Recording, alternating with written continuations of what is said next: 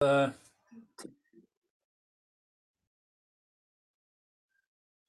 Our, our speaker today is, uh, is Genko, our teacher, uh, adjunct teacher, and uh, uh, Koshin is, uh, is uh, at the Unitarian Church on Vashon Island. so, Genko, thank you. Thank you very much. Um, I wanted to talk a little bit today about the refuge of Sangha. So this month, uh, we're reciting the three refuges, the Buddha, Dharma, and Sangha each Sunday. And traditionally, when we recite these three times in succession, as we did this morning, we're committing to the Buddhist path as embodied in these three.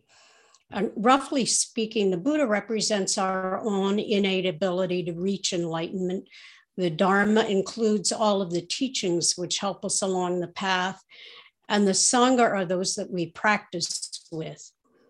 In a, in a few weeks, many of us will begin a period of intensive practice together, culminating in sitting together in sesshin. Uh, and I would encourage everyone, whether or not you're going to formally take the intensive, to look at the practice plan form and uh, just see how your practice might manifest each of these refuges, because the plan is built around the three refuges. Um, balancing them out. You know, it's all very well and good to say I'm focused entirely on uh, meditation, uh, but it's good to uh, make sure we check in with the other refuges as well. The way they're worded in the practice plan is uh, practice, the Buddha is practiced on practice focused on meditation and contemplation the Dharma is practice focused on learning and reflection. And the Sangha is practiced focus on uh, building and supporting community. So we say Sangha, but what does that really mean? Originally, it meant the, the men who chose to leave their homes and families and possessions to live a mendicant life alongside the historical Buddha. So that was the beginning the first uh, Sangha. And they were joined early on by laymen, followers of the Buddha, who didn't leave home. They maintained a householder's life. And then um, later on by ordained women and lay women. And together, these four groups were known as the Fourfold Sangha initially the ordained sangha met together on the full moon and new moon days of each month uh, to recite the teachings and also to confess broken precepts, the rules by which the uh, community lived.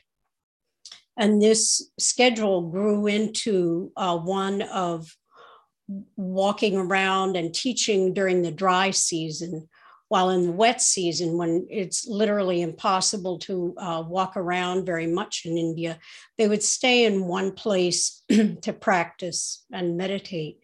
So uh, monasteries grew up around that wet and dry season activity. And over time, the way in which we use the term Sangha has expanded well beyond its original meaning to include various forms of practice communities as they've taken shape in different places around the world. Um, although in many parts of Southeast Asia, the Sangha continues to take that more traditional shape of ordained communities supported by lay followers. I should say that ordination doesn't make people different or better. in a traditional setting, you could almost think of it as somewhat of a, a division of labor where the ordained carry out their activities, which were meditation, study, ritual, um, gathering positive karmic energy, so to speak. And then they're able to dispense that positive uh, karmic energy to lay people in return for their offerings of goods and services. So as they would beg, uh, the lay people would offer them food and um, nowadays, actually, um, families will uh, donate the food for a meal at the monastery as well. That still continues today. And that kind of back and forth of offerings um, was how they, uh, the lay and the ordained communities work together. Here in the West, many sanghas are primarily or completely lay people uh, with very few ordained, and the roles in the Sangha are probably not as clearly delineated. Um, but some of the same general principles hold true, where people have different roles to play. We have the different officers, uh, for example, that are rotated. Uh, and beyond the edges of the more formal Sangha, which, you know, perhaps has some membership or attendance expectations, we may speak of a, a broader Sangha as uh, a community of mutual interest or include beings, both sentient and non sentient, beyond human beings in our understanding of what Sangha is. The earth and all in it, kind of an eco Sangha, uh, is the way many of us see Sangha now. Our son Mike has a friend who often comes to visit him here in Arizona, and they sit in meditation under a huge old saguaro cactus. Um, and his friend calls the cactus that one of the elders. And they speak of sitting under the cactus and soaking up its wisdom. And I know a lot of us have a similar feeling towards uh, uh, the wild aspects of the earth, both um, being supported by it and feeling a responsibility to it. And this is uh, part of what we consider Sangha.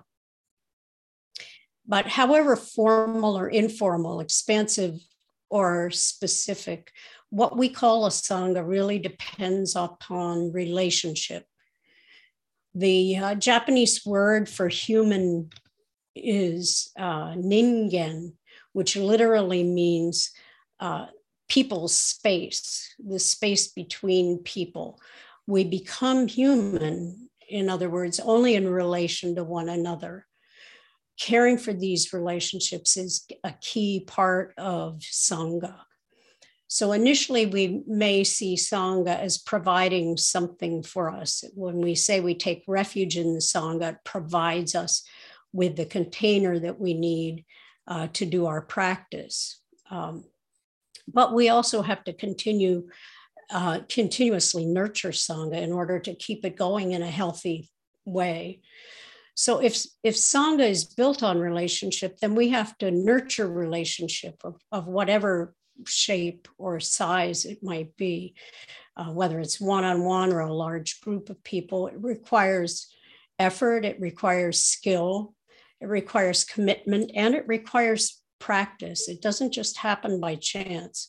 So, literally, we have to practice ways to maintain and nurture healthy community. Sangha can't just be a collection of people who come together randomly to sit in meditation and leave and go home. Sangha is not just a, a container or a label for us you know, Martin Luther King Jr. called his version of Sangha the beloved community. He meant a group of supported, like minded people who have the same vision of what life together can be like. And when we have a common vision, we can establish guidelines for how we expect to behave with one another, rules for living in community, so to speak. The early Sangha developed quite a long list of rules for ordained men and an even longer list for the ordained women. Lay people took the five precepts, and that would have been their rules for living. Uh, the same five precepts that we take here at the Zen Center. The precepts for the ordained were written in the Vinaya. The Vinaya is one of the traditional three collections of the teachings of the Buddha. And the specific rules changed over time, but the essential nature of them is really twofold. First, uh, what do we need to do with our behavior in order to create a calm mind to practice and a disciplined life? And secondly, uh, what do we need to do in order to live together with other beings? So there are really these two pieces. one key point about this is shared responsibility. We can't just assume someone else will do the work and, and that we can hang back all the time. Likewise, we can't just take on more than a reasonable share of the work for a long time because it leads to burnout. So, uh, this shared responsibility is true not just for physical work, but for communications as well. Here, sharing responsibility means we relate to others with the confidence that they have some wisdom to offer us and that we are personally, inevitably leaving something out of our own perspective. So, shared responsibility essentially means humility in all of our dealings with one another. In the early Buddhist ordained sanghas, the Vinaya was actually more important in this way uh, than the actual teachings uh, by keeping the Sangha in um, harmony and order it was really critical to have that uh, roadmap. And it was said that the sutras, the teachings, would be abandoned long before the Vinaya as, as um, Buddhism deteriorated over time. But that once the Vinaya was forgotten, the rules for how to live together, the saffron robes of the monks would turn white which was the color of lay robes, so that they, that ordained Sangha would simply uh, vanish. It's important to remember that these early sanghas were made up of human beings, though, and they were all works in progress like us. So there were often disputes over the rules and the level of asceticism required of monks. Uh, they, that was very common. More and more precepts were added to the Vinaya over time as monks and nuns inevitably found ways to get around the rules. So if you read them, uh, with that kind of historical sense, you can kind of see, oh, they started with this and then kind of added pieces on. Okay, you can't do this. No, you really can't do this. And it's kind of fun to see. At one point, the Buddha's cousin Devadatta, uh, who was a member of the Sangha, openly rebelled against the Buddha's rule that monks should eat whatever food was placed in their offering bowls, even if it contained meat. Um, that was the original rule. And he wanted a stricter rule requiring a vegetarian diet. And when the Buddha refused to change the rule, Devadatta actually left the order and started his own group, his own Sangha, which is which was still in existence when Chinese Buddhists came early on to India to study with the Indian teachers.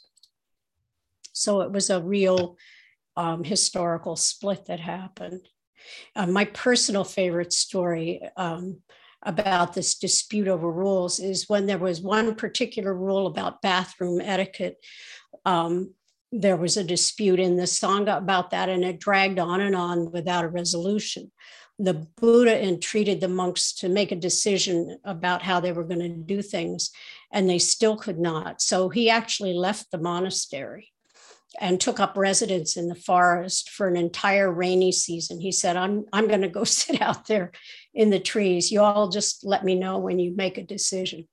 So even the Buddha had his limits with this kind of uh, discussion. They actually sent monks out to uh, try to bring him back periodically. And he said, Well, did you decide yet? And, no, forget it then. Hmm. So he was out there for the full rainy season. It's also said that on his deathbed, the Buddha asked his disciples to go through the Vinaya and weed out the unnecessary rules that had accumulated there just in his lifetime. Um, but after he died, they were unable to uh, come to agreement over which rules were unnecessary. So the reality is they kept them all. So Vinaya has many, many uh, rules and regulations that the ordained are supposed to follow. One of the best descriptions of Sangha I've heard is actually by Chogyam Trungpa Rinpoche, a, a Tibetan teacher, very brilliant and very flawed teacher whose own Sangha, like many Sanghas, struggled to meet its own vision. And this is the way he describes Sangha. Having taken in, taken refuge in the Buddha as an example and the Dharma as path, then we take refuge in the Sangha as companionship. That means that we have a lot of friends, fellow refugees, who are also confused and who are working with the same guidelines as we are. Everyone is simultaneously struggling with their own discipline. As the members of the Sangha experience a sense of dignity and their sense of taking refuge in the Buddha, Dharma, and Sangha begins to evolve, they're able to act as a reminder and to provide feedback for each other. Your friends in the Sangha provide a continual reference point, which creates a continual learning process. They act as mirror reflections to remind you or warn you in living situations. That is the kind of companionship that is meant by Sangha. We are all in the same boat. We share a sense of trust and a sense of larger scale organic friendship. So, taking refuge in the Sangha means being willing to work with your fellow students, your brothers and sisters in the Dharma, while being independent at the same time. Nobody imposes his or her heavy notions on the rest of the Sangha. Instead, each member of the Sangha is an individual who is on the path in a different way from all the others. It is because of that that you get constant feedback of all kinds, negative and positive, encouraging and discouraging. These very rich resources become available to you when you take refuge in the Sangha the fellowship of students. The Sangha is the community of people who have the perfect right to cut through your trips and feed you with their wisdom, as well as the perfect right to demonstrate their own neurosis and be seen through by you. The companionship within the Sangha is a kind of clean friendship without expectation, without demand, but at the same time fulfilling. So we no longer regard ourselves as lone wolves who have such a good thing going on the side that we don't have to relate with anybody at all. At the same time, we must not simply go along with the crowd. Either extreme is too secure. The idea of is one of constantly opening, giving up completely. There is a lot of need for giving up. So that's uh, Chogyam Trungpa Rinpoche. He speaks about giving up, letting go, opening up. And this is really the deepest meaning of taking refuge. What it means is not holding on to the various small attachments we have that make our lives feel comfortable or safe or familiar. Refuge is really about trusting this letting go based on our understanding that grows through practice and hearing the teachings and through the support of the Sangha.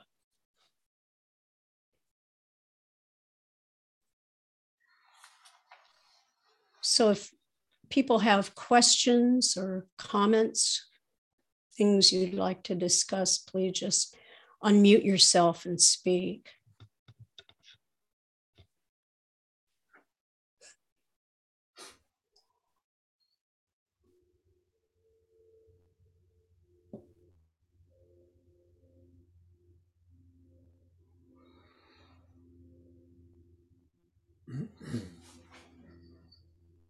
Uh, thank, thank you, Genko. I, I have a question. Sure. In, in the Zen tradition, there is also a tradition of um, of uh, solitude Mhm. and um, and uh, practicing alone uh, without a sangha, as Bodhidharma did when we first came to China for a number of years. Uh, so they say. Mhm. Uh, how does how does that um, how does how does how does that work? How does how does one go into that solitary space over a period of time and and uh, and also have a sangha? I think well, that's a it's a good question. Um, I don't believe that having a sangha to support you necessarily means that you got to do everything with them, right? I mean, if you think about how the original sangha started, they got together twice a month. And the rest of the time, they were each meditating under their own trees or whatever it was they were doing. They weren't necessarily clumped together in groups. Um, so I think that that solitary practice has been an essential part of Buddhist practice from the very beginning. You know, certainly the Buddha did that. He he was with the ascetics for a while and then split off from them to practice on his own. So I I think that that happens uh, practicing as an individual away from other human beings. I think that happens pretty regularly. Um, but if we have a really deep understanding of Sangha, we can appreciate that even when we're off on our own, we are somehow being supported.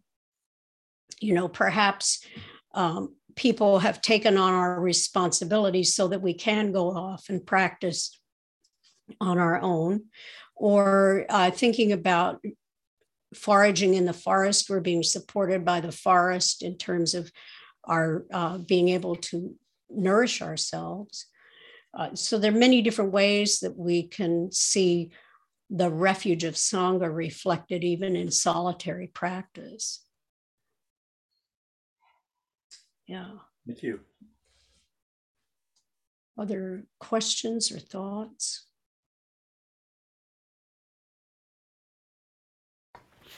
Yeah. Elizabeth, I'd like to speak to that because what I remember when we were studying Cold Mountain, Mm-hmm. um, there was the nun who, when the family chose to support her, could flourish in her practice. So her Sangha was the family who supported her. And I suspect even, um, I, I always want to call, call him Daruma, Bodhisattva. Is that no? Bodhidharma Bodhidharma. um, had had someone to bring him food or support him during his uh, solitude. I mean, that's my picture. Mhm. E- even in the quiet of the self, we're supported by the um, attention and kindness of those around us, even to let us just sit in the cave by ourselves. So. Yeah, I think that's very true. And part of uh, working with the refuges is to begin to understand these deeper and deeper layers of what Sangha truly means. You know, to become more attuned to where that support is coming from and, and appreciate it more.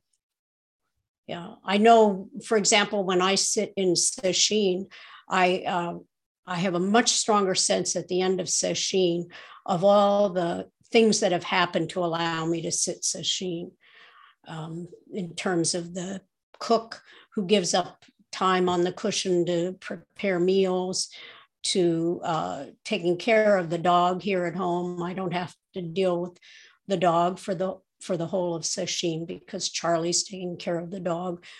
Just simple things like that. But it becomes more and more of a subtle understanding of how we're supported. Yeah thank you.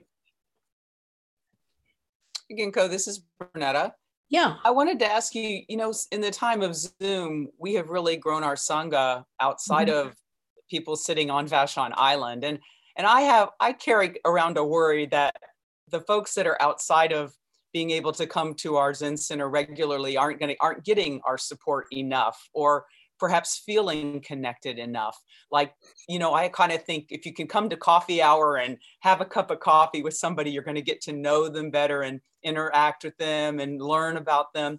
Are there any suggestions you have for ways we could make sure our larger Sangha is integrated with us and feel supported or is it up to those people to look look to us? I'm, I'm just wonder if there's any suggestions you have that the second question you had was much easier to answer. Yeah it's not up to I, we're all responsible right? It's a shared responsibility for figuring that out. And so that's definitely something that as a group we need to look at is how as we gradually transition back to doing things more and more in person are we going to be able to include people? Um, and certainly starting the West Seattle group was one way that we had uh, to do that to say we we want to be able to include people who can't necessarily take the ferry over for zazen each time. So I, I think that's an ongoing conversation that we have to have coming up with creative ways to include people have them feel included. And also recognize that to some extent, we're not going to be able to make it totally uh, a level playing field. So, yeah, very good question. Other thoughts or, or concerns about Sangha or about any of the refuges? Yeah, thank you, Genko. It's Diane. Yeah. Um, I I like the um, I think you called it an eco sangha. Mm-hmm. You know that that broader sense, and it it made me think about um, interbeing. I guess that that idea that really um, we're so connected in so many ways with so many things um, that the idea of solitude isn't isn't even really possible because we're so connected. We we we need so many other things in order just to survive mm-hmm. as a being, you know, at this moment on the planet. So, um, it made me think about that. So, thanks. Yeah, yeah. There there are actually groups that call themselves eco sanghas where their focus is on, uh, as a group, on uh, connecting more with um, the natural environment and what can be done to support the natural environment as it supports us. So, yeah, I think that's a, a good one. Yeah, Jason Wirth at Seattle U, who speaks with to us occasionally, that he has he leads the Eco Sangha at Seattle University. Mainly, it's students. You know, yes. not Jason's by far the oldest person. We went there once and we outaged everyone there. Times three. That's right.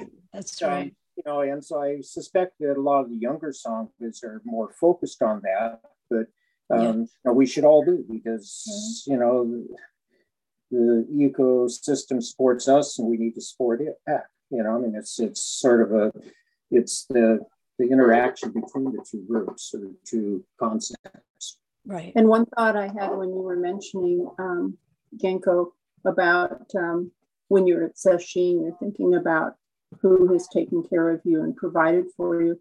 And that includes the people who built the roads to get you there and the electricians. Mm-hmm. You know, it's it's we do not exist in a vacuum, you know, even if you're in a cave.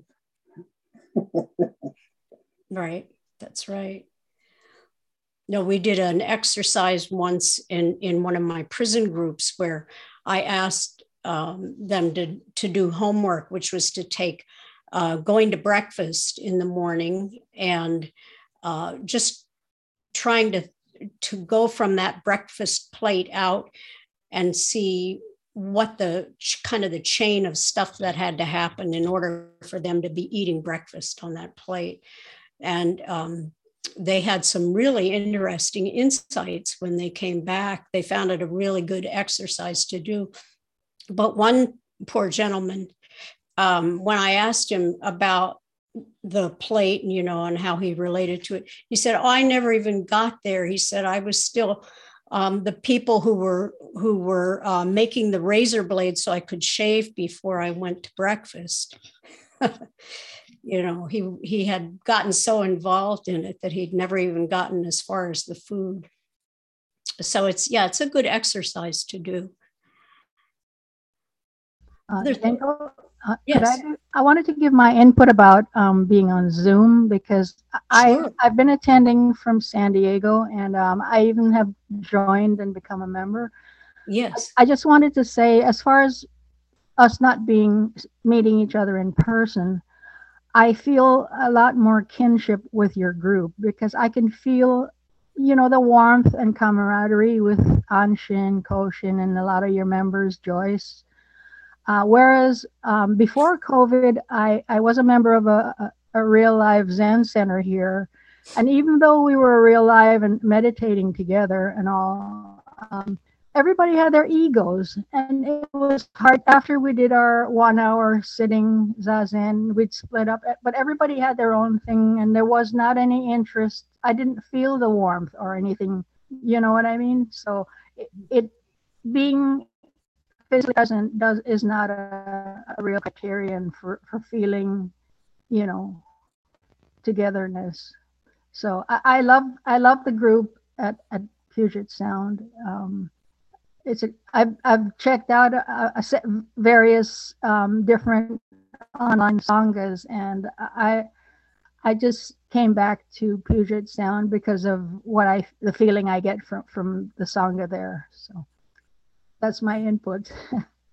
Thanks. Oh, Thank you very much for that. I, I agree. I think that uh, we've kind of got a head start in terms of being a supportive group of people.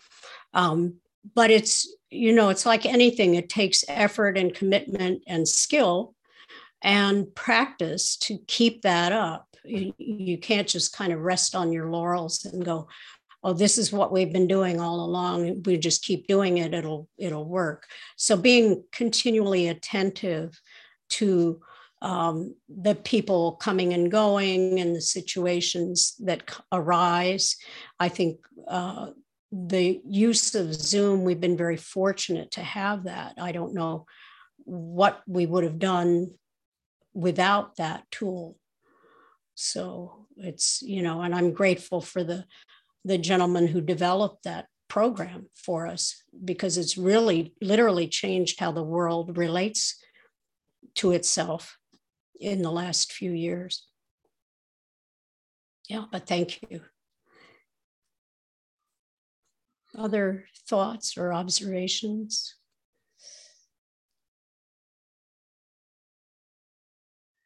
Okay, thank you, Genko, so much.